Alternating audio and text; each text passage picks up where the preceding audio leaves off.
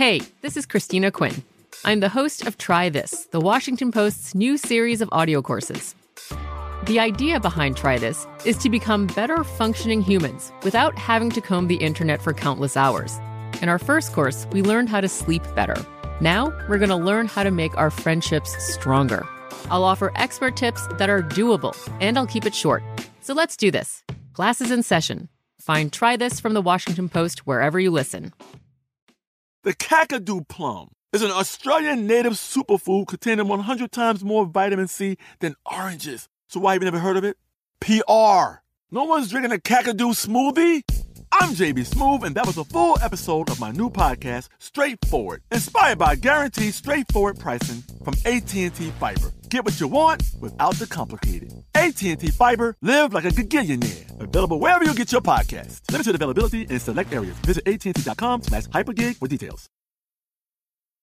I'm so excited to tell you JC Penney and country music singer-songwriter Walker Hayes are partnering together on a new limited time men's collection for the everyday guy.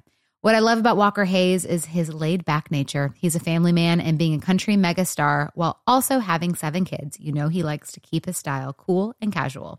This new collection is perfect for the guy living the t shirt life or someone wanting some fresh options that feel just as good.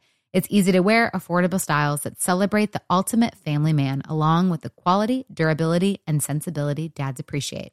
Available online Saturday, May 4th at jcp.com and in store Thursday, May 16th, just in time for Father's Day. Limited time only. JCPenney, make it count. I'm Katya Adler, host of The Global Story. Over the last 25 years, I've covered conflicts in the Middle East, political and economic crises in Europe, drug cartels in Mexico. Now I'm covering the stories behind the news all over the world in conversation with those who break it. Join me Monday to Friday to find out what's happening, why, and what it all means. Follow the global story from the BBC wherever you listen to podcasts. With AT&T in-car Wi-Fi, stay connected wherever you go and transform your vehicle into a dependable Wi-Fi hotspot. Powering applications like real-time GPS and voice assistant, navigation becomes a breeze. Even on the practice field, AT&T in-car Wi-Fi keeps you connected while in proximity of your vehicle. Work, stream shows, or finish homework without missing a beat. See if you're eligible for a free trial at att.com slash in-car Wi-Fi. Don't let connectivity be a roadblock in your journey. Always pay careful attention to the road and don't drive distracted. Wi-Fi hotspot intended for passenger use when vehicle is in operation. Compatible device and vehicle required. Well, hey there, everyone. Hey, everybody. How's it going out there in the universe? Loving to see your smiling faces. We're assuming they're smiling. Yeah, I mean, I generally assume you're smiling if you're listening to our show. Yeah, right? It's all smiles Or around we'll here. make you smile if you're Yeah. not smiling yet. Right? And then cry. right. And sometimes be really angry. it's a real roller coaster of emotions. Yeah. Well, ain't That we that, provide. romance? True. Yeah. Every True. I'm Diana, And I'm Eli. and we are so, so glad that you're here because we have some great stories to tell. Yeah, absolutely. But first, the Expanse trailer. What'd you think? Oh my God. All right. We're going to talk about this. Y'all are watching The Expanse, right? I know I mean, we've said it before. I know we've talked about it uh, so I'm not going to spend the whole podcast on it, but So good. it's so good. So good. go watch it push through the first few episodes and then you'll be hooked and it's the best uh, just one of the best sci-fi things out there at all anyway we could go on and on about our nonsense uh, tv obsessions but we've got a cool story to get to today Right. and uh, I, I really want to get into this one because I, I love it Yes, it's very cool. And big thanks to our dear friend Jermaine for the suggestion at Dog Petersburg on Instagram. yes we love jermaine um, God, Yeah. we've known jermaine for. A long time longer Best- than any of us would not to probably like to admit yeah Oh man, and we haven't seen Jermaine enough because Right. of well, you know, Earth. Gestures at everything. Um, but we love and miss you, Jermaine, and we're so excited that you gave us this idea for this story because it's so cool. yes. This is the story of Sor Juana Inés de la Cruz, who was a nun in Mexico at the time that it was under colonial rule of Spain, Mm-hmm. the 1600s. Uh, she's incredible. She's brilliant. She's ahead of her time. She wrote what's considered to be the first feminist manifesto. Rad. We'll get into all that. And also, she was in love with a woman named Maria Luisa Manrique de Lara y Gonzaga, who was So many names. a vice reign. I love the names. The, The names, are, are so awesome. great. It's true. It's just it, they're just as long and absurd as those British titles, but they're so much more fun to say. Right. I did joke though that this episode would be longer than usual because half of it would be us just trying to fit everybody's Reading names in. But um, whatever, we'll get through it. and It's going to sound amazing. This is so cool. So I say we jump right into this ridiculous story. Yeah, why wait? Hey there, friends, come listen well. Eli and Diana got some stories to tell. There's no matchmaking or romantic tips. It's just about ridiculous relationships. A lover might be any type of person at all, an abstract concept or a concrete wall. But if there's a story worth a second glance, we'll put it in a show, Ridiculous Romance. A production of iHeartRadio. So before she was Sor Juana Inés de la Cruz, she was Inés de Asuaje y Ramirez de Santillana. And she was born on November 12th of 1648 during Mexico's colonial period under the viceroyalty of Spain.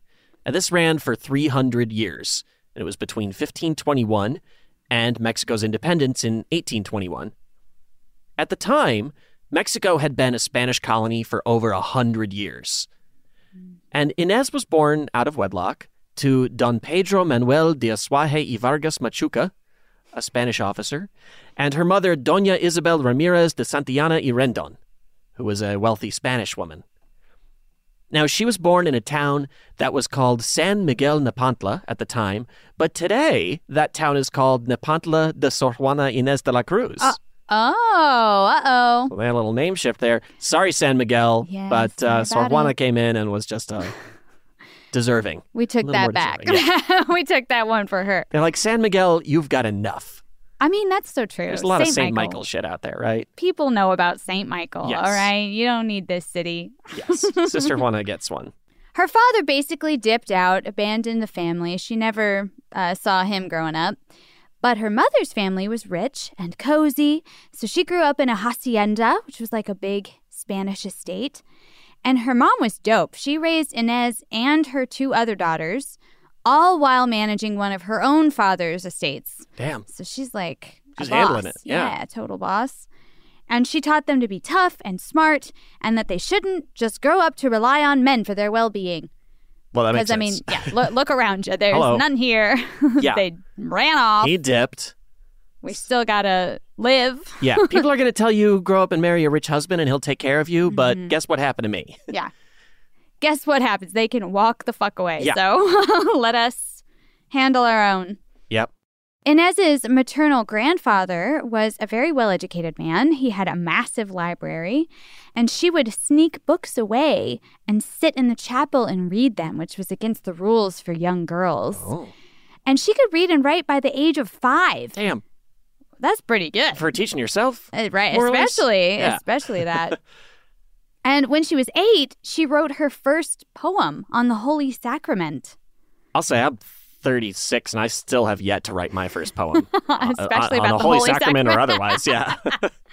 I've written some poems, but I, I never to the Holy Sacrament. yeah. Um, I did have a bit of a slam poetry phase in Oh, high school. wow. So, yes. We'll have to I hear wrote- some of those one day in Poetry Corner. My slam poetry. Will they go well with the bongos and the, and the string bass? Probably. I don't really remember any of them, but it was definitely intended for like a Love Jones style coffee shop scenario. We're going to find those listeners. Um, shout out to Love Jones, great movie. Inez used to challenge herself by cutting her own hair, picking up a subject, and saying, I'm going to master this by the time my hair grows back. wow. That is a real timeline right there. Yeah. And grows back to the, uh, the link that she cut it That from, she I'm kept it assuming. from. Yeah, yeah.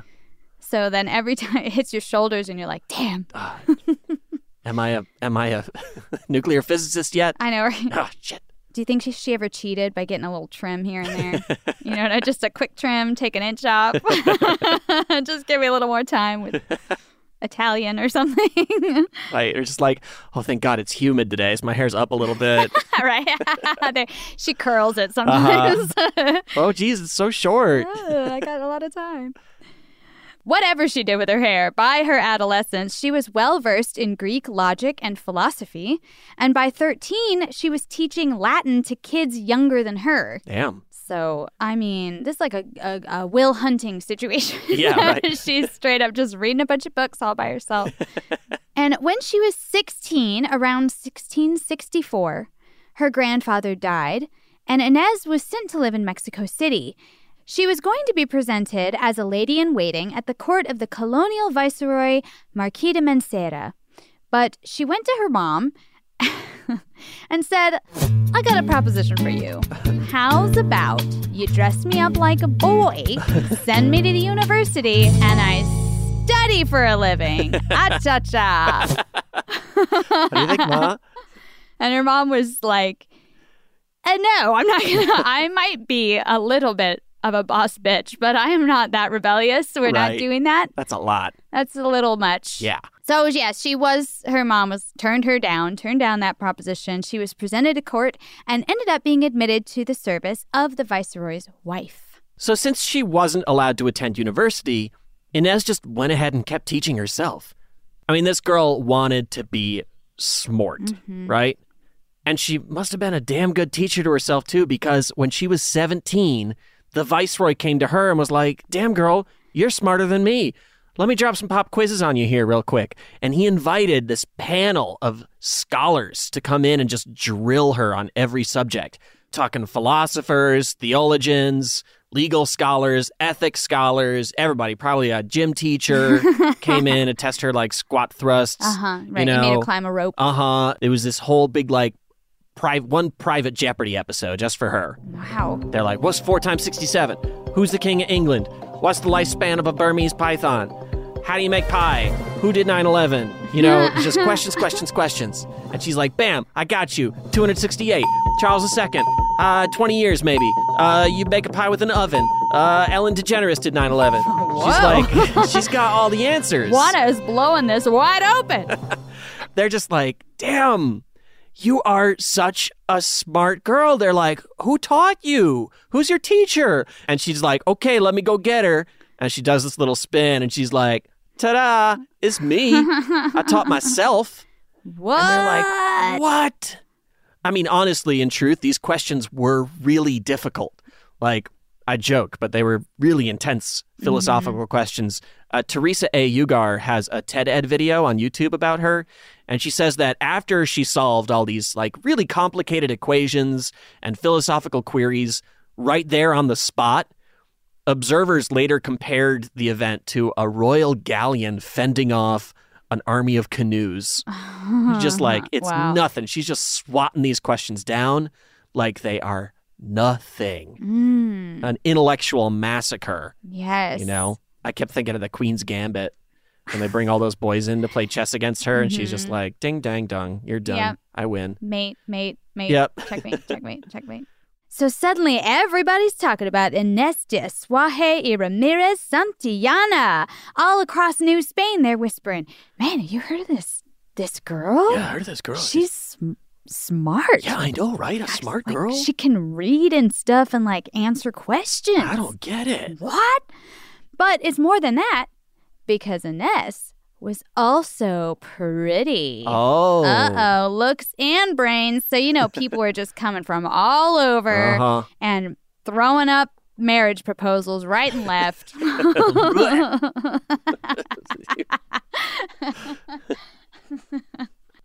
and yeah, as quick as they would show up with a marriage proposal, she would shoot them right back down again.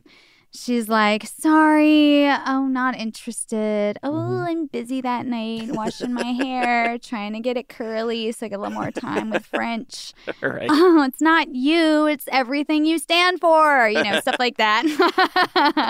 Damn. the usual ghosted kind of lines. Uh huh. And ultimately, she was just way more interested in furthering her education than she was in these drooling hombres. She's like, I don't want no scrubs, I want books. Yeah. And she said, I don't study to know more, but to ignore less. Oh. Which I think is oh. a really interesting way to look at that. Yeah, to look at so education. True. Yeah. it's so true. The more you know, the the more you realize how less how little you know. Yeah. You know? Yeah, you That become more mo- observant because Yeah.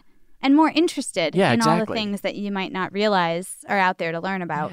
And yeah, they were just so mind blown by this girl being smart as hell that they didn't really push her for marriage. They kind of, when she said no, they'd be like, yeah, that makes sense. Yeah, uh, Yeah. you're probably too smart for You're that. right. I, I might find you intimidating over time, so it's probably for the best.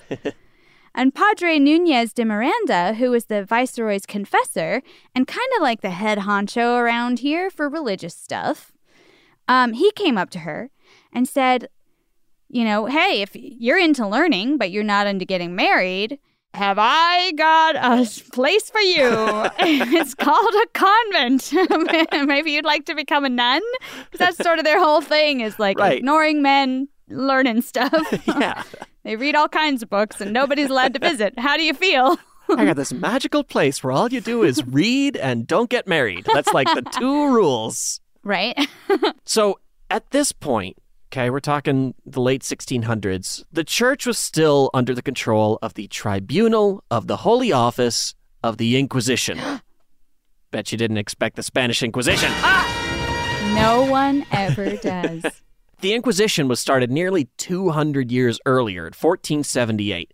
And basically, in a very tight summary, it was a panel that was intended to keep Catholicism strictly orthodox in Spain and Spanish colonies.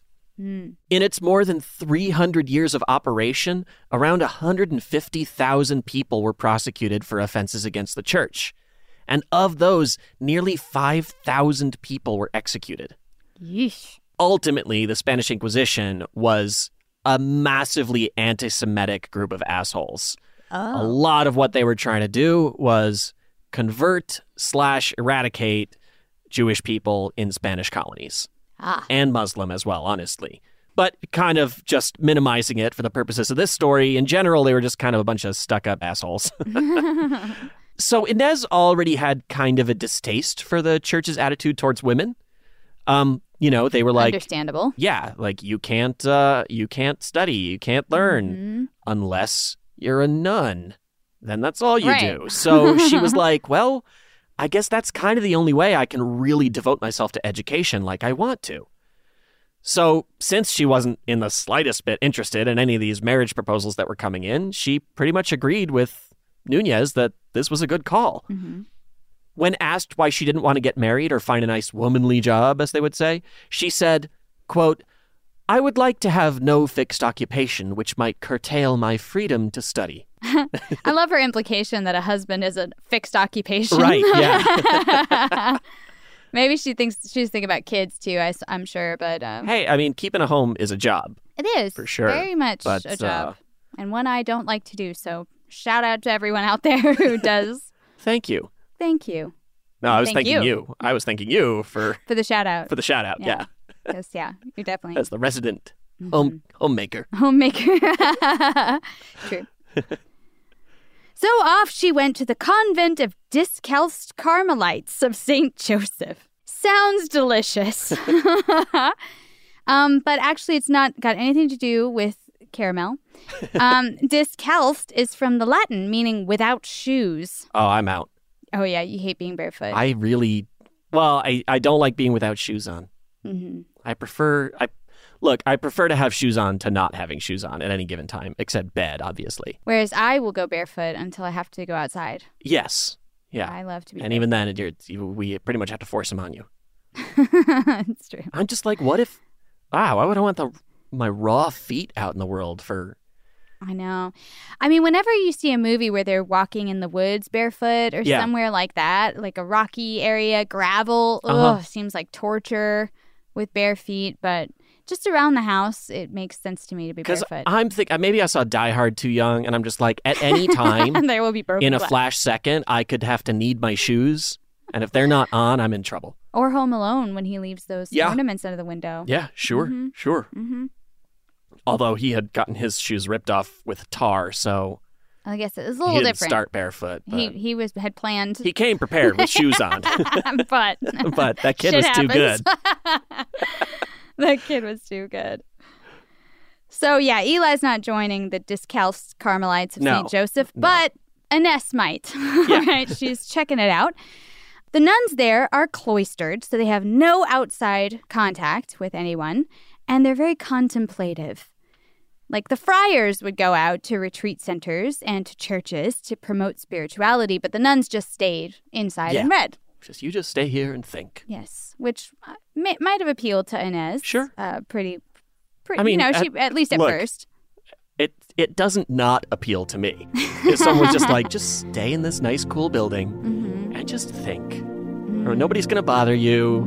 You don't you don't have to go to the store. Right.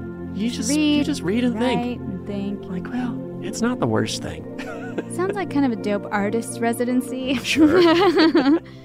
um, so she entered uh, this convent as a postulant, which is like a bar back for nuns, basically. you're kind of in training and you're not fully committed yet. You Yeah, yeah. married God and taken your vows or anything like Right. that. But, you know, our girl Inez is kind of a pistol, right? I mean, Yeah. she's got fire, she's got spunk. Uh-huh. You know, she she's a self-educated genius. She's a writer and a philosopher and a socialite and a mathematician. I Yeah. mean, how long do you think she lasted in this quiet, dusty box of a Right. convent? Three months. Three months. Three Yeah. long months, I'm She sure. Very long, out. quiet months. So she leaves after three months. She says, let me try again. And she entered the convent of San Geronimo y Santa Paula as a Hieronymite nun. The Hieronymites, they're way looser. This is a total party school, you know? You're just hanging out, throwing a football, they're kicking a khaki sack around, you know? Bong rips, having a good Totally. old time. I mean, Sister Act, but after Whoopi gets there. yeah, exactly. exactly. Um, I mean, that's an extreme exaggeration. They were still very much cloistered and lived in isolation and were devoted to a simple life of prayer and study, but like in a more chill way. Yeah, you know? as as nuns go, it Yes. was a party. So she's having a much better time here, and she decided, you know what, maybe I could do this whole nun thing, no problem, Mm-hmm, right? So she took the vows. She officially became a nun in 1669. And in taking her new name, she chose to shout out Juan de la Cruz, or John of the Cross, who was a Spanish Catholic priest and a Carmelite friar who had been one of the most prolific writers of the Spanish Baroque period. oh. He was a major figure in shaping theology through his research and study and his writings. So obviously this guy is like an idol of hers. She's like mm-hmm. that's that's what I want to do. Yeah. But of course Inez was not about to renounce her own name of Inez. Inez is a badass, so she's not going to give that up. So she kept the whole thing, put it all together and became Sor Juana Inez de la Cruz or mm-hmm. Sister Joanna Agnes of the Cross in English, which is just doesn't have the same ring to it. No, that doesn't roll off the tongue quite quite the same way. No. So she's reading, she's studying, she's thinking, she's writing, and she starts putting out plays and poems and stories and musings on love and feminism and theology. Right? And of course, she had very little money of her own. Mm. Not a path to financial freedom, let's say. Taking, taking the cloth. Taking the cloth. Not an it's investment. not often. I guess it can be certainly. well, but, sure. uh, at That's least how you treat it. at least in the 16 somethings, it wasn't. but the super liberal convent of San Geronimo allowed her to keep her own library and a collection of musical instruments and scientific equipment. So she had a bunch of cool stuff. She started acquiring books, books, more books. She was like Albus Dumbledore getting books every year. People brought her books as gifts. And they kept rolling in, and soon she had to get a larger room, and then an even larger room, Damn. and then an even larger room, and eventually, instead of the traditional minimalist nuns' quarters Right. that you would might be imagining in your Yeah, mind, sure. Tiny little stone room with like a Sure. a single wooden table with like a a, a hand carved cup, right? right? And, uh, and Maybe a, bowl with water in it. yeah, but there's a, definitely face. Mm-hmm. like a washing bowl. Yep. Um, no a mirrors. straw cot. No, no mirrors, no windows. Uh, windows. tiny little like uh, uh, wood stove. Mhm. Crucifix Uh, on the wall. yeah, crucifix on the wall. Um, I think it. that's it, right? And then a big um, inflatable beanbag kind of chair. that's, corner, right? that's the one. it's got to be, got to be. yeah, yeah. I mean, every nun's got to have that. Yeah. One nun has like the video rocker chair that sits on the floor. She's like, "This is my nun cave." My nun cave. My nun. Uh, what would, what would you call it? A nun hut or a Oh yeah, she sister- shed. What? yeah? What's the she shed for nuns? My nun hut. Um, uh, cave, uh, cavern, uh, habit, habit, my habit habitat. No, that's not very good. my habitat. My habitat. Hey, welcome to my habitat. No. That's a no. Well, I don't think we'll get any better, so let's move on. Oh, Lord. So, yeah, eventually, instead of that tiny prison cell with a beanbag in it, uh, she had a whole big ass suite lined with shelves with all kinds of cool instruments lined up and books and stuff. I mean, she had gadgets and gizmos aplenty, and who's this? Oh, damn. What's it's galore, and thingamabobs at least 20. and who cared? Who thought it was a big deal? Pretty much everybody. Yeah. I mean, that was This was- unusual. Huge, and scholars and statesmen alike just came from all over to visit her and see this place and just chat or, or learn what they could, or just because they had to see it for themselves, right? Yeah. Who's ever seen a nun cave before? Yeah. her nuns' quarters or her habitat Habitat. um, became like a real salon. Great minds of the day would gather and mix and mingle and talk about, you know, smart people stuff. Sure. Um, at its peak, the walls of her suite were lined with an estimated 4,000 books, What? and it was the single largest library in all of Mexico at the time. How cool to have your private collection be the largest library Right? in the entire region. So she's like Ariel meets Belle here, right? True. Yeah. She is legit two Disney princesses put Wow. together. Minus a lot of other details. Well, yeah. obviously. so, among these visitors to come and see her were the new viceroy and vicereine of New Spain, Tomas de la Cerda y Aragon, and Maria Luisa Manrique de Lara y Gonzaga. These two just absolutely loved her work. They were obsessed with all this Sor Juana content. We stan Sor Juana. they totally did stand her. they were huge stands and they thought she was like brilliant and fascinating and just like, you know, so different from the other girls, you know, Mm. like really, really stood out. And Sor Juana thought they were cool as hell too. She I ref- mean, yeah, you usually think fans Well- of yours are kind of cool. That's Like, fair. You got good taste. that's fair, especially if they're like the regents. oh, right. I mean, So she referred to them as Neptune and Amphitrite, who were the god and goddess of the sea, obviously in Roman mythology. Hmm. And when the Spanish government commissioned two triumphal arches to be built for the new viceroys, one of them was designed around this Neptune metaphor, and they oh. had Sor Juana write the text that was carved into it. Hey, Royal Commission. Right? Not bad. And the two ladies especially hit it off. Oh. And Sor Juana dedicated several of her poems to her. In the poems, Sor Juana often writes to a woman named Lisi or Phyllis, both widely accepted by historians to be referring to Maria Luisa. Yeah. Recently, Sergio Tellez Pon, a Mexican poet, essayist, and editor, compiled a book of poems dedicated to Maria by Sor Juana that had previously been difficult to come by. Because in an interview with El País, he says that the secretary to the viceroy, Francisco de la Heras, proposed to scatter her poems so that readers couldn't put them all together and realize how intense their relationship really was. Oh. So, like, he was like, maybe taken apart, you could, like, kind of write off some of this oh, they- flowery language, but all together, you could be like, listen now, something's going Something's on. going this is a heavy set of poems. A lot Yeah. altogether. I'm feeling the heat. So Sergio says, for more than 300 years, we have not been able to see Sor Juana's poetry like this. He says in a rough Google translate, my purpose is to invite the reader to read Sor Juana's work without a blindfold, without prejudices or sexual taboos. Let them read how human relationships are equally passionate, regardless of the gender or sexuality of the lovers. And there are almost 50 poems dedicated to or written specifically for Maria Luisa. Oh. So why don't we go down to Poetry Corner and see what Sor Juana Inez de la Cruz has to say today? But Phyllis, why go on? For yourself alone, I love you. Considering your merits, what more is there to say?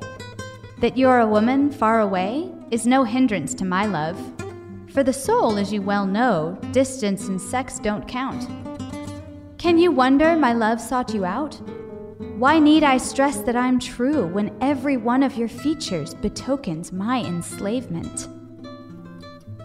Ooh, it is Ow! hot in here. I need a I need a sip of water. Excuse me. Yeah, for real.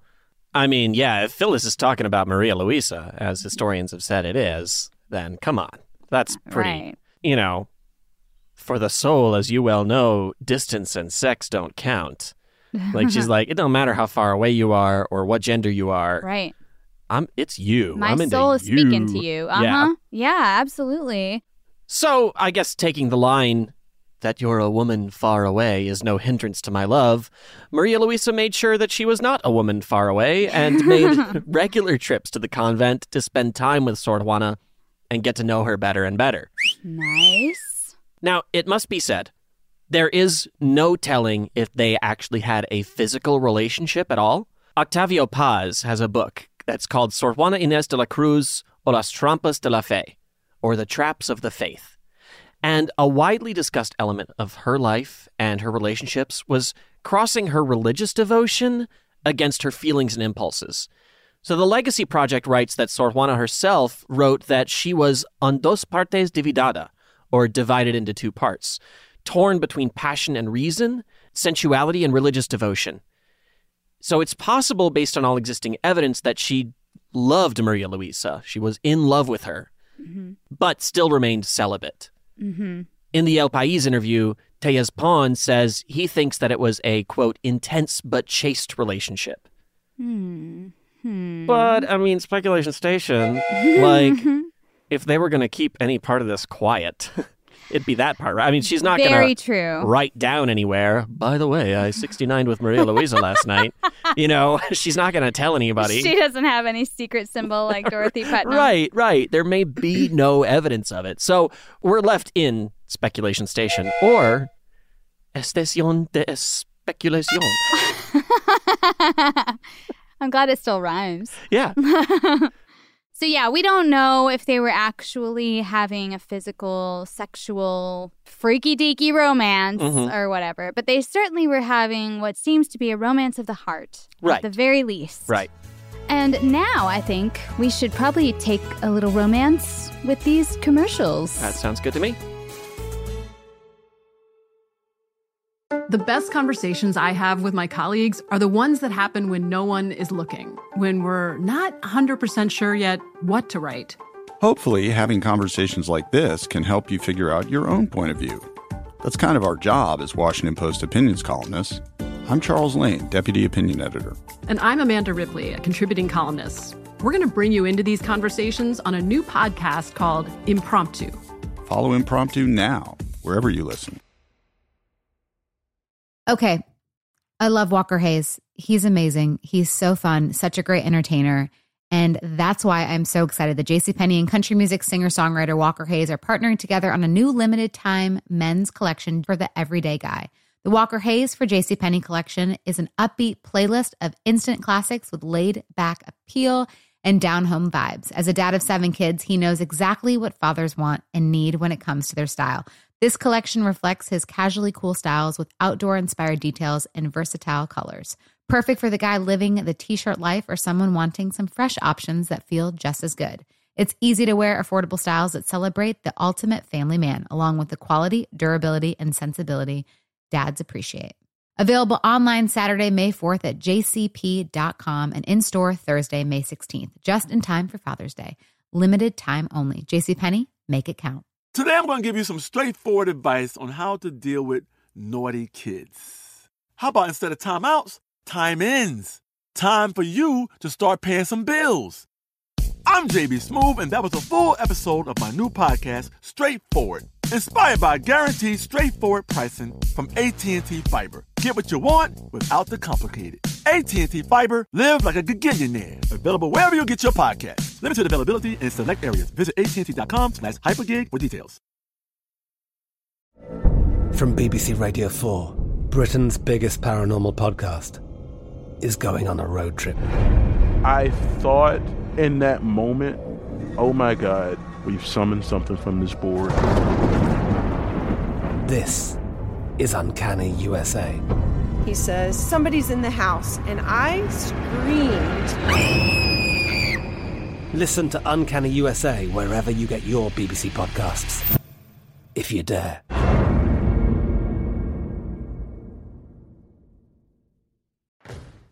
Rain or shine, every day is a great day for fishing, right? You got rain gear, but you can't overlook sunny day gear. A Columbia PFG Solar Stream Elite hoodie has you covered on the sunniest days. Like literally. I mean, who wouldn't trade a sunburn for a trophy fish? But why do it if you don't have to? Especially when this Solar Stream Elite hoodie is built with broad spectrum UV protection. We're talking UPF 50, and it has airflow so you don't overheat. And what's the alternative? Putting down the rod every half hour so you can slather on some sunscreen. Seems like an easy choice to me. Columbia PFG has you covered with their castback TC shoe. Its OmniMax cushioning and traction system helps if you're on your feet a lot, say, fighting a fish. Not to mention keeping you sure footed on a wet rocking boat. So if you're going to be spending long days out on the water, and I sincerely hope that you will be, head over to Columbia.com slash PFG and shop all their performance fishing gear. And welcome back to the show. These viceroys had Sor Juana's back, you know, as a result of this great relationship she had with Yeah. Maria Luisa, because this is a smart, powerful feminist woman in a very conservative 17th century Catholic setting. So obviously, not everyone was particularly fond of what she was writing and saying. yeah. uh, and she was not someone to hold back No. because of anyone's feelings Right. about it. uh, so it's really nice that she had this good relationship with the viceroys because unlikely she would have written as much without it. Yeah, she would have gotten in a lot more trouble a lot faster. Right. And in the mid 1680s, she wrote a poem titled You Foolish Men. I love that title. So good. I mean, she. I mean, she was like, "Let me just tell you what this is about." I don't want So- anyone to be shocked when they get to my thesis. I'm not dealing with metaphor here. yeah, this is Just it straightforward. Uh, it is lengthy, so we did not want to include the whole thing. But here are a few choice stanzas. You foolish men who lay the guilt on women, not seeing you're the cause of the very thing you blame. If you invite their disdain with measureless desire, why wish they'd well behave if you incite to ill? With foolish arrogance, you hope to find a Thais. In her you court, but a Lucretia when you've possessed her. What kind of mind is odder than his who mists a mirror and then complains that it's not clear? Their favor and disdain you hold in equal state. If they mistreat, you complain. You mock if they treat you well. No woman wins esteem of you. The most modest is ungrateful if she refuses to admit you. Yet if she does, she's loose. Oh my god! Sorry, I blew up my microphone, but Look, well, well blown. well blown. Because I mean, you know, I, I can only speak to my observational experience, but don't that say it all? I mean, seriously. I mean, this what 1680. Yeah, She wrote this? forty years ago. and she's saying all the same. Sh- she could put this on Twitter today. Yeah, To today, yeah. and everyone be like, "Word." Uh, Thais, the, the the stanza with foolish arrogance, you hope to find a Thais in her you court, but a Lucretia when you've possessed her. Right. Uh, Thais was a prostitute that Alexander the Great had with him, Mm-hmm. and Lucretia was a noblewoman in Rome who had been raped and chose to commit suicide to preserve her family's honor. Oh, okay. So basically, she's saying here that old adage, like that women are always saying about men, which is like, so you are always looking to date sexy sluts. Mhm. But then when it comes to like a woman you're actually going to judge for whether or not she's good enough for you, you're going to be like, well, she's got to be so pure and untouched, so much so that she'd kill herself if she was unsullied, you know, rather than dirty my family name or whatever. Like, right. I mean, she's just nailing it, right? Gross. Oh Tell yeah. me. Oh my god. Yeah. Exactly. Every single stanza of this poem is as biting and insanely accurate as all the rest of it. I mean, and again, it's just kind of galling that it's like been so many hundreds of years and Right. it's all the, not the same because that's not true, but a lot of that is still the same and still very Yeah. present. I feel like it could be translated very easily to modern conversation. Yeah, she could again. She she. This is like her medium piece about how girls get sent home for spaghetti straps in high school. Yeah, you know what I yeah. mean. Uh, and she's like, "Why is my education less important than your freaking thoughts being gross because you're gross?" And like you're doing this to yourselves. Yeah. Mm-hmm. Man, also I really love that. What kind of mind is odder than his who mists a mirror and then complains that it's not clear? Right. right. It reminds me of that um. Eric Andre meme Yeah. with the gun where he's like, Why would you know, mists a would you- mirror? Why would this mirror not be clear? so true. Maybe you're not surprised to hear that the men of the court were a little huffy and puffy about this old poem. they didn't Right. really, they didn't like that poem you wrote. Criticism? Why I never. How I shouldn't have to listen to that at any time. but yeah, thanks to her relationship with the viceroys, and you know, whether it was both the viceroys or if it was mainly just Maria Luisa who was like, let's protect my favorite nun. Uh-huh. Which will be coming out soon on ABC. My favorite nun. you, you saw the movie poster though, I bet. Oh yeah, absolutely. It's Ana de Armas. Ana de Armas would be a great choice though to Oh, Ana de Armas would be perfect. So just protect my favorite nun. That Yes. could be a movie on ABC. Regardless, she had major protection from these viceroys. Mhm. So she's able to get away with saying stuff like this. Yeah. And because basically the two most powerful people in the colony were like, hands off Sor Juana, she's my girl. Yeah. Um, so yeah, that allowed her to not only continue her work, but also to draw the attention of all of Mexico's greatest minds and progressive thinkers. Yeah. Then in 1683, Sor Juana finished a play that she was writing, and she presented it as part of these birthday celebrations that were going on for Maria Luisa's firstborn child. The play was called Los Empeños de una Casa, which is translated to House of Desires as the English title. She dedicated the show to Maria Luisa. And it's a comedic play that's written in verse about like two pairs of people who are falling for each other, but circumstances beyond their control keep pushing them apart. Like a very situational comedy, I might say. the lead character is a strong willed nun who isn't afraid to speak her mind. Uh, you're going to wonder where the inspiration for that came from. Write what you know, write what you know. There you go. So the play is full of like mistaken identities and silly like cross-dressing disguises and like whoops, I didn't mean to fall in love with you through the window. I thought you were the woman, you know, that kind of goofy Totally. stuff. You know, it sounds in- like a fun play. I want to. Oh, it sounds super I'd love to see a production of it. Absolutely. And in the end, everyone who's supposed to wind up together does. Obvious. It's a comedy. Mhm. The only guy who ends up alone is this dude who had tried to deceive a woman away from her boyfriend. So he ends up, you know, all by himself because she's Mhm. like, I'm going to write this dick into the show and he's going to lose in the end. Can have a just punishment. Now, the script includes three songs where basically the play just stops and they turn out and they sing praise specifically to Maria Luisa. Oh, this is wow. like written into the show. three, you know, I mean, it was dedicated to her and it was for like the birth of her son. Right. But this whole play was like, hang on, let's stop the action for a minute and just sing a little song about Maria Luisa. They were called Unrelated. Here's a song about Yeah. Maria Luisa. They were called Divine Lisi, Let Pass, Tender Beautiful Flower Bud, and eventually Beautiful Maria, where I guess she just dropped the subtext and was like, hey, look, this lady's hot. I'm not gonna. Yeah, we got flowers we're singing about. There's sure there's a woman named Yeah. Lucy. All right, yeah. All that aside, this lady right here. I'm talking about Maria. I'm talking about Maria. And I think she's sexy. So I think we should head right back into Poetry Corner. Oh, okay, yeah. And hear a piece of her poem, Divine Lisi.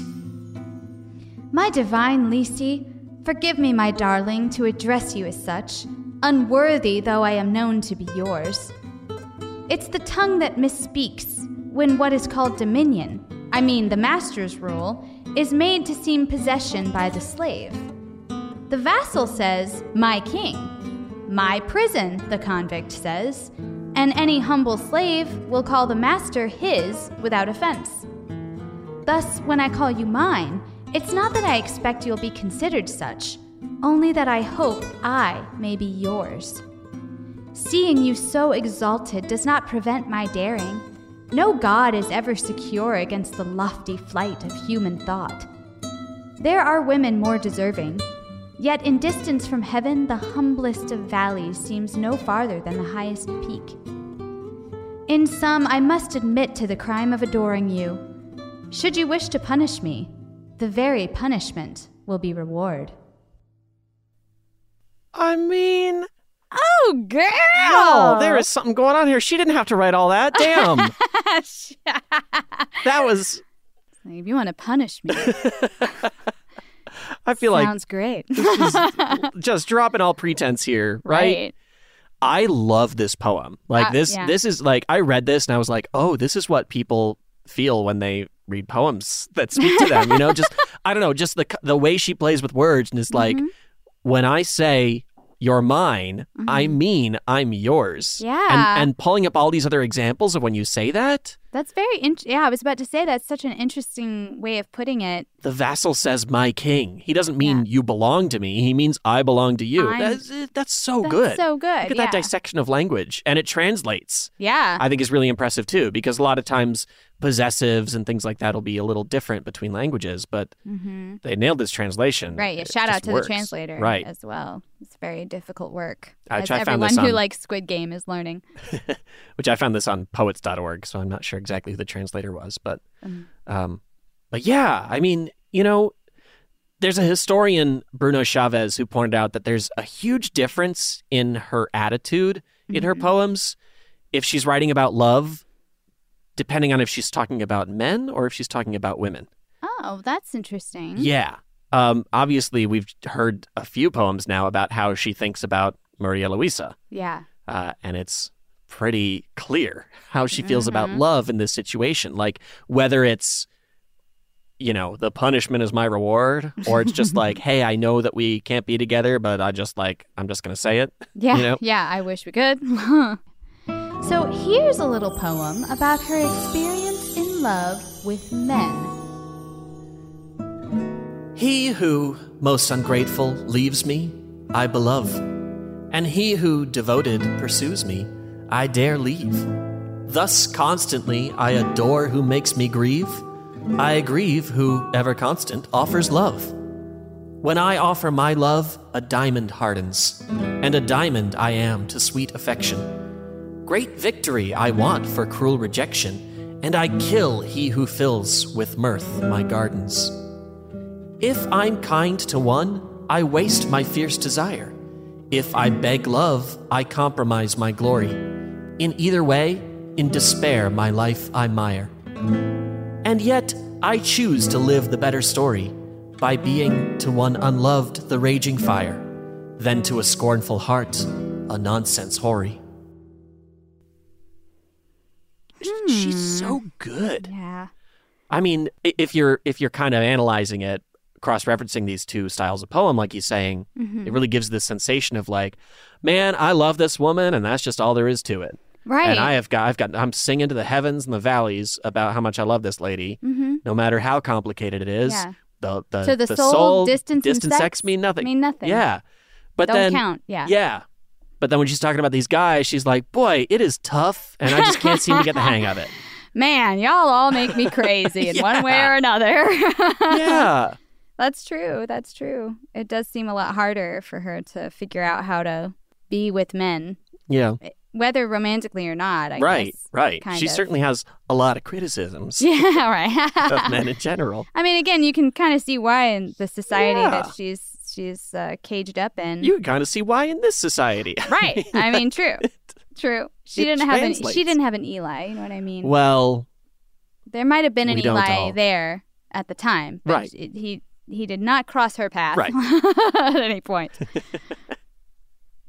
Thank you. Well, don't make me regret it. But all good things must come to an end. Right. And in 1686, the viceroy's position did come to an end. Yeah. Um, it had actually already been extended by three years by King Charles II of Spain. Oh. Um, so he was had already been there longer than he should have been. Yeah. But now it was time to hand over the reins to the successor. Mm. So in 1688, he and his wife Maria Luisa left to return to Spain and work in the government there. So Sor Juana wasn't just sad that this woman she clearly cared about quite a lot. This woman's leaving, so it's, you know, heartbreaking all by itself, but it also meant that a lot of her political protection was going away too. Yeah. And there's like a new faction in town, and who knows what they'll like and not like. you Right. know. So by 1690, the church was getting pretty nervous about the influence that Sor Juana was having on other Catholic women. Hmm. Because she's writing all these you foolish men. Uh-huh. For some reason, women are reading it and going, oh, this resonates with me. Wait a minute. I don't- Men are foolish. I don't know why, but this resonates with me. uh, and uh, the ca- the church was like, if all these Catholic women start to agree with Sor Juana and follow her in her footsteps, it could disrupt the whole social hi- hierarchy. Oh my God! Oh no. What a nightmare! Cats and dogs living together.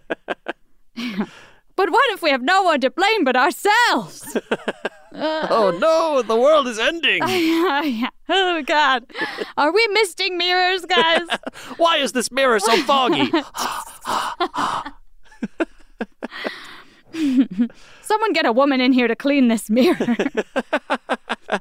Uh, so yeah, they were worried. All right, they were worried. So along comes this loser, Manuel Fernandez, the Bishop of Puebla.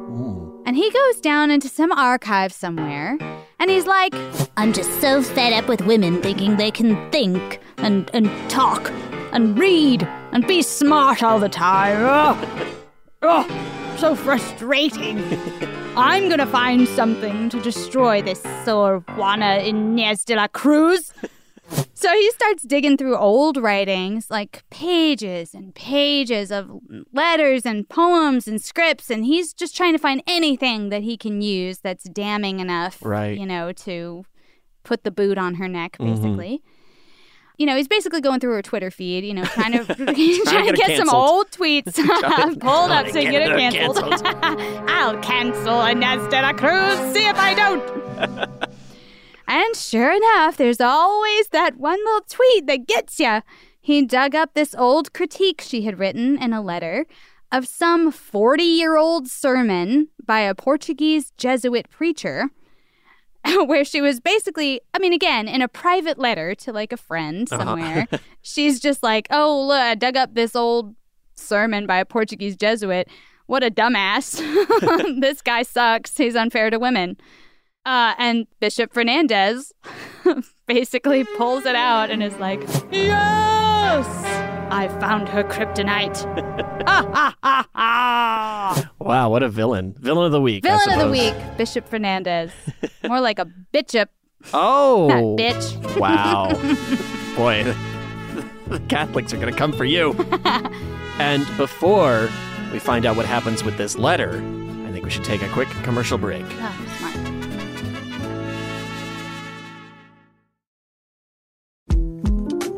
The 2024 presidential campaign features two candidates who are very well known to Americans. And yet, there's complexity at every turn. Criminal trials for one of those candidates, young voters who are angry.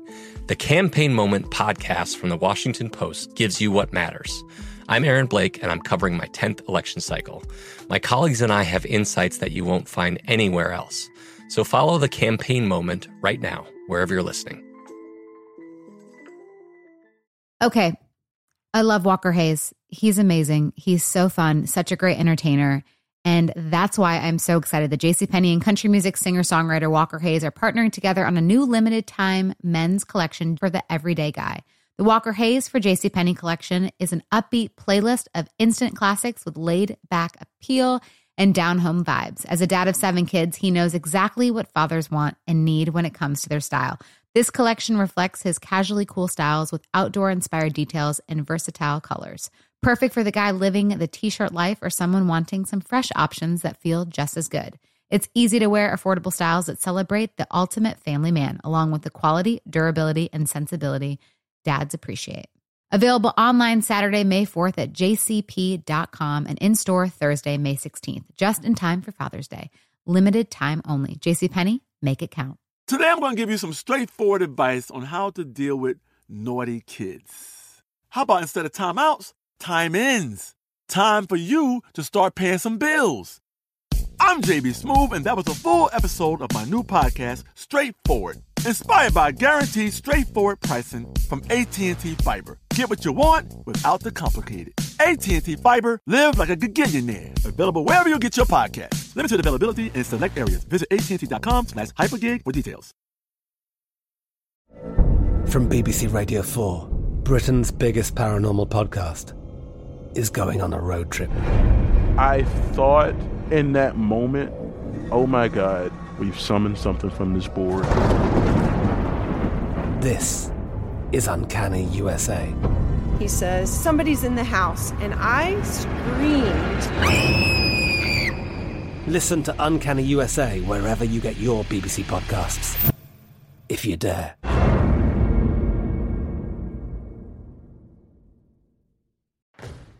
Rain or shine, every day is a great day for fishing, right?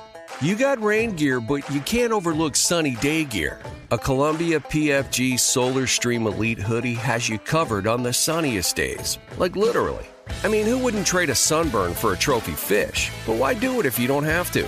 Especially when this Solar Stream Elite hoodie is built with broad spectrum UV protection. We're talking UPF 50, and it has airflow so you don't overheat. And what's the alternative? Putting down the rod every half hour so you can slather on some sunscreen. Seems like an easy choice to me. Columbia PFG has you covered with their Castback TC shoe. Its OmniMax cushioning and traction system helps if you're on your feet a lot, say, fighting a fish. Not to mention keeping you sure footed on a wet rocking boat. So if you're going to be spending long days out on the water, and I sincerely hope that you will be, head over to Columbia.com slash PFG and shop all their performance fishing gear. And we're back. And we're about to find out what the bishop, that bitch, is going to do with this damning tweet. I mean, letter. So, yes, Bishop Fernandez takes this letter, which he dug up that Mhm. uh, Sor Juana had written. It was a private letter, again, because it's a letter. And he went ahead and published it without her permission, without talking to her or anything. He published this letter, and with it, he included an open letter of his own. But he wrote that like in disguise. He used a pen name as if it were written by another nun. oh. So he wrote like a woman's op ed as a man pretending to be a woman. Speaking of tweets, it's like that white guy that was like, as a black man living in the South, Oh I don't God. like this politician or Right, whatever. And but everyone was like, be- "Mm, you forgot to switch accounts because this this is a white guy's account. Oh, wow. Yeah, just like that. So he signed it, Sor Filotea. And he wrote about how, like, oh, I, I appreciate what Sor Juana is saying here, but it's really a waste of time. A smart woman like her, and me, I'm also a woman, shouldn't be out there, you know, wasting their womanly brains by making controversial statements like this and shunning men for their perfectly logical beliefs when she could be using her talents for more spiritual matters. I mean, after all, she did choose to be a nun, am I right, folks? You know, less shunning, more nunning, I always Yes. say. uh, like, you know, women shouldn't strive to learn about all these different philosophical topics and stuff like that. And frankly, you know, women should stay pretty limited in what they're studying. And you can take it from me, a real woman nun, as you can see from my signature, Sword Fiona. Or, or Filotea, or whatever, whatever I said before is my name. That's my name. So, yeah, I mean, just absurd that he's like, that, that's so dirty. That's yeah. That's he's such, that's a dirty that's a dirty trick. game. That Be like, I'm gonna. trick. Mm. Wow. Well, other women are clearly saying that that Sor Juana should shut up Right. when they weren't. That was literally you. Yeah. In like letter drag. Letter drag. Unbelievable. Well, surely Sor Juana read that and quietly said, Oh, well, I guess I'll just keep my mouth shut then, you know, if. Uh... No, of course not. obviously. Have you been listening to this story at all? She obviously said hell no to any of that shit. She cracked her knuckles. She got out her best quill and a whole ream of paper. Right. and she started writing a response. And her reply was the now famous Respuesta a Sor Filotea and is considered to be the first feminist manifesto. Um, it's about six times as long as as the bishop's letter, drag letter, or Uh-huh. whatever. And it talks a lot about her own life and her own education and the struggles she had to overcome just to damn learn something. Right. Uh, Barry Taylor, who's the curator of Hispanic Studies at the British Library, has a breakdown. He says she just starts laying out all these many women, biblical, pagan, as well as contemporary, who had been poets and intellectuals and scholars. Right, right. She starts busting out biblical references that the church lists as justifications for keeping women uneducated.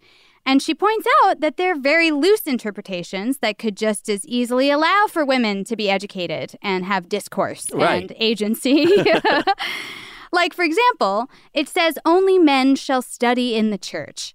And she's like, uh, well, to me, that means women can study outside the church, like in their homes. Right. Right. So right. that's what I'm doing. Like the bishops took it as like, oh, in the church, as in religious people, Yeah. only men can study. And she's like, no, I'm. You mean in the physical the physical church? church. yeah. So she's straight up like, I could be a lawyer too. Yeah. And I'm fully like, we could argue about the spirit or the letter of this law all day long. I'm Yeah. ready. Uh, she also said the church had some problems with poetry, but the Bible is pretty much mostly poetry. right. So what's the deal? so what's wrong with you guys? Um, she's just laying it out point by point how stupid this dumb letter is from this fake nun. Yeah. She goes on to say that if the church put women, specifically older women, in positions of authority, then you could just have women educating other women, which already is good because now you're getting women educating, you're starting that cycle. But also, bonus side effect of that, you know, maybe y'all have had some troubles when you have all these older men teaching young girls, like, especially in intimate subjects. Uh, maybe we could just dodge that whole problem, y'all. Mhm. Uh, hey, anybody notice that that's been kind of a problem in the past? Could at least give it a whirl. Yeah.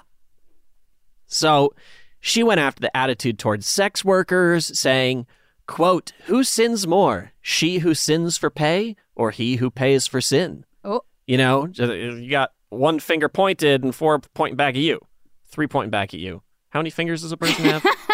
I'm doing it. And it's, yeah, there's one pointed out, Three- three three point pointed back at you. And then like your thumb is pointed Your thumb is, is pointing to God. also. It's blaming is God. I guess if it's like a gun, your thumb is pointed up. but if you're like, if you're like you did it. now my thumb is also pointed at you. That's right. I hope that everyone listening right now is mimicking a pointing motion and going on this ride with me because I'm deep in like hand anatomy right now. All right. You have two pointed at you and three pointed back. Yes, for five fingers total. All right.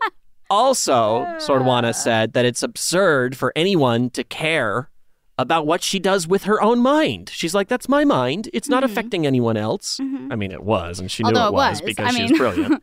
But a lot of the times she like was writing stuff that she knew she would write like, I'm not even a good writer. And she knew damn well she was a good writer. Mm-hmm. Right. You know? Well, and in this case, she's right because that letter was a private letter. It was not Well, intended for anyone to be read it, Right. reading and getting, you know, their opinions from. Uh-huh. It was just like, oh, yeah, I read that sermon you sent me, and this is what I thought of it. Yeah, yeah. And in response to the idea that women should be more concerned with the home while men take on, you know, an education, she famously says, quote, one can perfectly well philosophize while cooking supper. Right? boss. Uh, she's like, uh, I don't know about you, but I can multitask. yeah, this isn't an either or thing, pal. Right.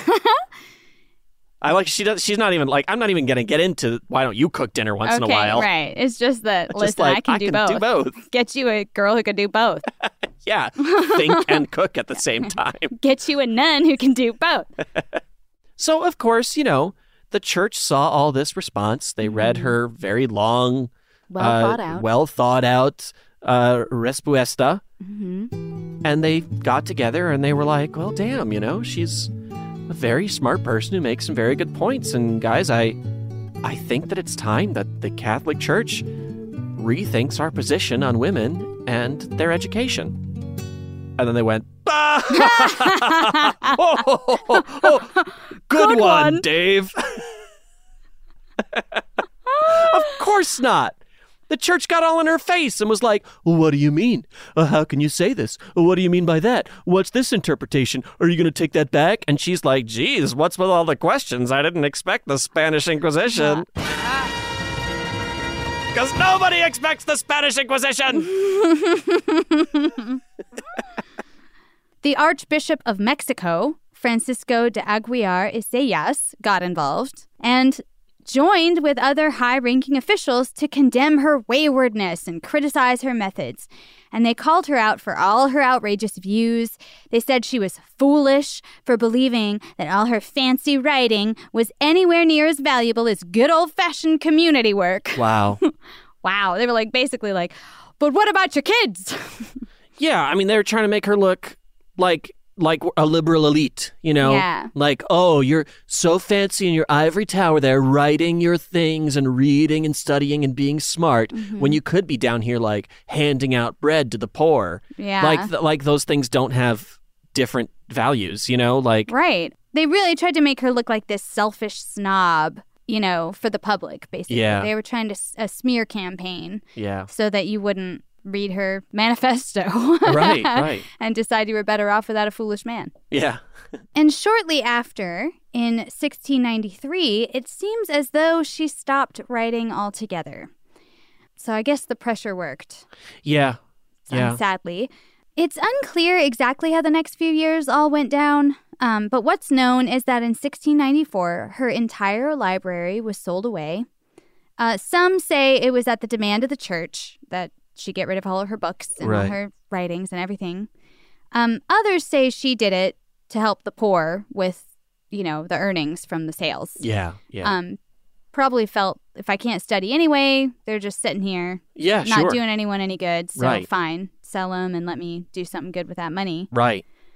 uh, which makes sense. Yeah, I mean in either case it meant the same thing that she felt like she couldn't study anymore. hmm Yeah, yeah, they got they really got to her. Yeah. Um, and in 1694, she signed documents of penance denouncing her previous statements and heretical beliefs. But she left an important historical message when she signed one of them, Yo la peor de todas, or I, the worst of all, Wow. which is awesome. That's just ballsy. Mm-hmm. Oh, I whoa, look at me. I'm literally the worst thing in the world because I'm a smart Uh-huh. woman. I read and wrote, Jesus Christ. How horrible. Burn me at the stake. Seriously. Thank you for not for taking me in after all this heresy. How dare I learn something and tell people what I learned? Yeah, right. Ah. That is dope. Like she's the same, just a, such a biting wit Yeah. about her. Yeah. And her writing that's so pointed and great. And I love that they were probably too dumb to get it. They were probably like, Uh-huh. "Oh yeah, we really broke her. She thinks she's the worst. That's exactly what we wanted." True. And she's like, "Yeah, sure. We'll see what the history books say." You foolish man. And look what the history books say. uh huh. They say y'all suck, Yeah. and she's amazing. She's dope.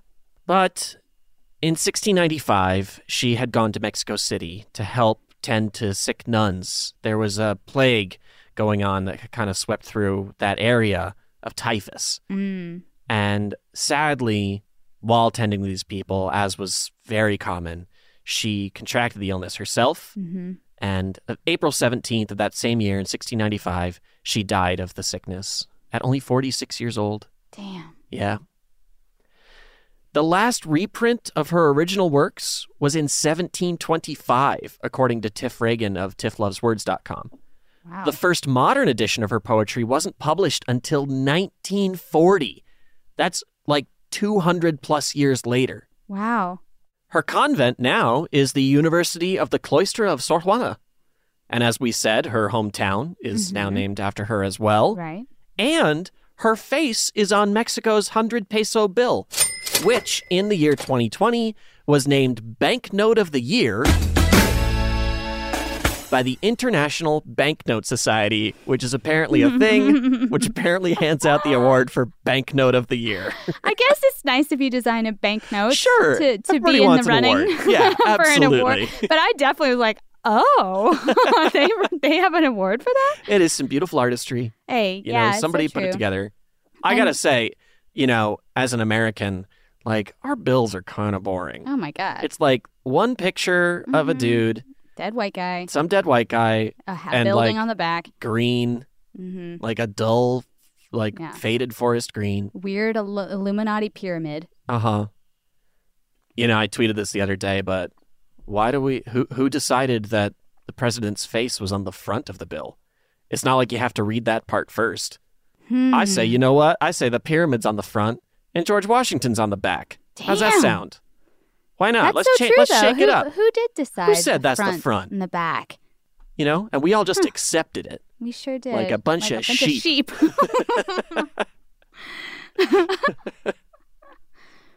If it was like the back of George Washington's head on the other side, then I'd be like, Oh oh, yeah, God. front and back. Oh my God! Can we great. please change all the money to be the backs of their heads, please? That would be so funny to me. Like Ben Franklin doesn't want anybody looking at the back of his head. He's like, Abraham's got a great head of hair. I don't want to compete with that. All right. Well, anyway, now that we've redesigned the money, let's get back to this. So, Maria Luisa, you know, I- wondered what happened to Maria Luisa. Right, Is she right. writing poetry for Sor Juana or anything? And no, there is no poetry written by Maria to Sor Juana. yeah, I don't think she felt herself much of a writer. Maybe She's not. more of a listener. Yeah, she, Yeah. she was like, I'm an appreciator of art, Yes. not an artist myself. Art is written for me. Yeah, I don't exactly. write for others. I, uh, maybe you didn't hear, but I'm a viceroy. um, but she was responsible for publishing two books of Sor Juana's poems. One in Madrid in 1689, just before the Sor Filotea scandal Mhm, came mhm. out, and the other a few years later in Sevilla. Octavio Paz writes that of her over 100 unpublished works, only a few of her writings survived, all due to Maria Luisa. So, Maria definitely, I mean, you know, if we're questioning if she had a place in her heart for Yeah. She definitely she definitely did. She made sure. Yeah, That she got out she and she's like all these poems written about how hot I am need to last forever. they must be in the historical record. Right? Yeah. Beautiful Maria. Yes, log that one. Make Uh, a few copies of that one. Lissy, my sexy love. Go ahead and Yes. note that one down. Uh, if you could just make a footnote there that Lissy is me. Mhm. Maria. Ode to my breast. Yep, that one's about me as well. you can send that on over. Ode to Maria's eye. Oh yeah, that one's also. Maria, what a phenomenal dump truck booty you've got. yes, please. That's probably my favorite. Go ahead and put that in the book as well. Maria did live to be 72 years old, and she died in Italy. Yeah, her story kind of drops off, but she definitely moved around with her husband as he was kind of, you know, the, the King of Spain loved him and definitely gave him several different appointments in Mhm. Austria and uh, Spain and Italy and all these places. So, A well traveled lady. yes, and she outlived him by several decades. Nice. Yeah. The Mexican historian Santiago Cortez Hernandez says In three centuries of the viceroyalty, the most important figure is Sor Juana. Wow, imagine being the most important person for 300, 300 year years worth of history. Right, a lot happened in the Yeah. 300 years of viceroyalty. That's saying something. Yeah. And Octavio Paz says It is not enough to say that Sor Juana's work is a product of history. We must add that history is also a product of her work. Beautiful words. Amazing. Yeah. I mean, Ugh, that would give me shivers if somebody was like, by the way, history is a product of your work. I'd be like, damn. I hope in a good way, though, because you could also say Right. that about Hitler, I guess. you got to be careful how these things come out. wait, how is history a product of my work? Yeah, exactly. Like, wait a minute, wait a minute, wait a minute. I need Are more we talking about like we cleaned up the air pollution and mm-hmm. everybody has enough to eat, or are we talking like another genocide? Because right. I'm kind of hoping for the former there. Yeah, did I make a species go extinct or what? I have to know. But it was definitely the former for mm-hmm. Sor Juana Inés de la Cruz. Right. Um, she just, I, I mean, changed the game and became an icon. She was suppressed in her time, as many great people are, which is tragic because you want her to kind of experience everything that came from what she did. Now, of course, she's revered. Mm-hmm. Uh, her story's all over the place. There have been several movies and TV shows in Mexico about her, especially. Um, and the LGBTQ community also reveres her, especially in Latin America. Mhm. And, uh, you know, she's just become this really incredible icon. Yeah. And I just, for my money, I've, the poetry is I was about to say I'm I'm did you know study poetry a little bit in college and we never talked about Yeah, her. and I'm mad about it. Me too, because these are great. Yeah. I mean, she definitely had a way with words that was worth studying. Like, why is she not part of the curriculum? It takes me a minute with poetry sometimes. Mhm. This is some poetry I love. Yeah. but sometimes I got to stare at it for a while. And Mhm. these just immediately, I knew exactly what she was getting at and what the language meant and how, and I felt something. I just, it just, I, I really did. I really just reading her poems was like, oh, this is what people feel about poetry. you know, this is why people say they love it. I it really, I think it really would have gotten me into it more had I studied this at a young age. Yeah. But that's what happens when you make an entire subsection of the population an elective. yeah, yeah. So, uh, but but do go and read the whole poem of "You Foolish Men." Yeah, I'm Uh, definitely going to. and and all of her stuff. It, there's a lot that's readily available online Mhm. um, with some great English translations, and uh, she's so cool. And I'm Yeah. so thankful again, Jermaine, for telling us about this. Yes, this was Um, a great suggestion. because I think it wasn't dominated by the romance. Like like this wasn't the story of the two of them together. Right, Right. This was a story that involved, you know, it was mostly about Sor Juana's story and then like Mm-hmm. how she what her love was and how she fell in love. Mhm. But uh, I'm not sure we would have come across it otherwise. So you know what I mean? Right. Like because it wouldn't be listed as here's a romance you need to look at. So these are the kind of stories we love getting. Mhm. Um, so thankful to Jermaine for passing this on. Totally. And uh, if you have any, of course, please send them our way. Always. Yeah. And yeah, let us know what you think about this episode or about Sor Juana or you foolish men. Yeah. Send us one of your poems about Yeah. foolish men. Send us your fan art of My Favorite Nun coming Sure. soon on ABC. uh, whatever you want. we're, we're ready to talk to you. Yes, absolutely. What is and, that Ghostbuster? We're ready to believe you. That's us. Yes. and executives at ABC, you know, Right. feel free to contact us as well. We're not going to take, you know, a lot of credit because obviously this belongs to the Mexican people and they should have this show. obviously. But I mean, you know, we'll we'll executive produce. yeah, we'll take a we'll take a nice cut. Yeah.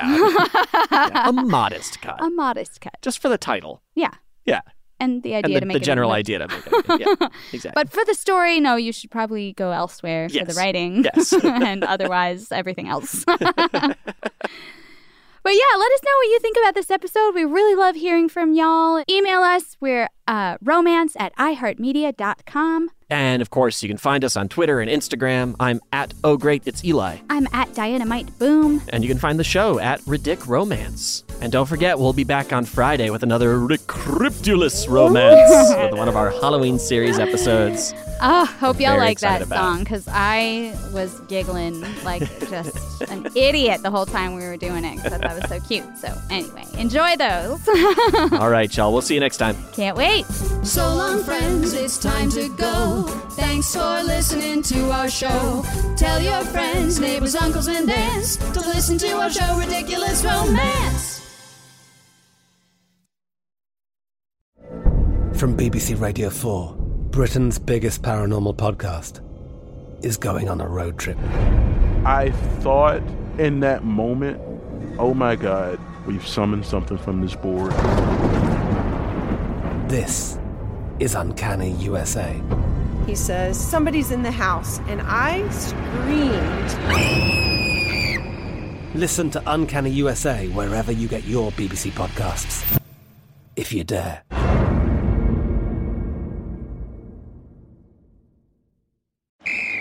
Ready? Let's go. Give me a vacation. Vacation! Give me a golf course. 70 courses! Let's get a water sport. Can I get excursions? Time for chill vibes. Beach yoga. How about a garden tour? Park. Give me a dolphin. What's that spell? San Diego! If you're happy and you know it, San Diego is the place to show it. Book your trip at san diego.org. Funded in part with the City of San Diego Tourism Marketing District Assessment Funds. Right here, right now. Find your beautiful new floor at Rite Rug Flooring.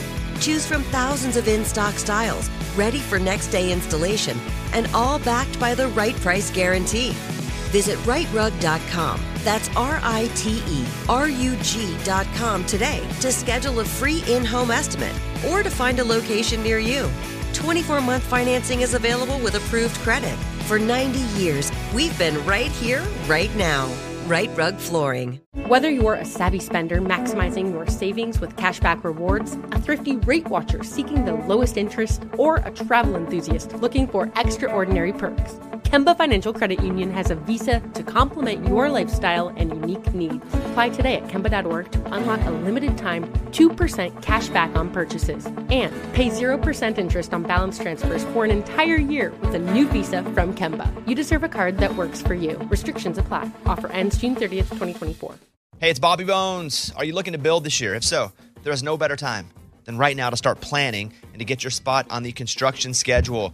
If you need a garage, a stall barn, a storage for vehicles, RV, boat, collectibles, or even a, a shop for your farm, hobbies, or car restoration projects, visit mortonbuildings.com and start your construction process. With superior materials, craftsmanship, best in class warranty, Morton buildings are made to last for generations. At Morton, the difference is in the details. From their cutting edge innovations to their craftsmen in the field, they are dedicated to surpassing expectations. Their legacy of excellence spans more than 120 years, and Morton Buildings is 100% employee owned with more than a quarter million satisfied customers. That means they're the industry leader you can trust. When you choose Morton, you'll experience quality at every step of the building process, starting before the walls even go up. Visit mortonbuildings.com to get started today.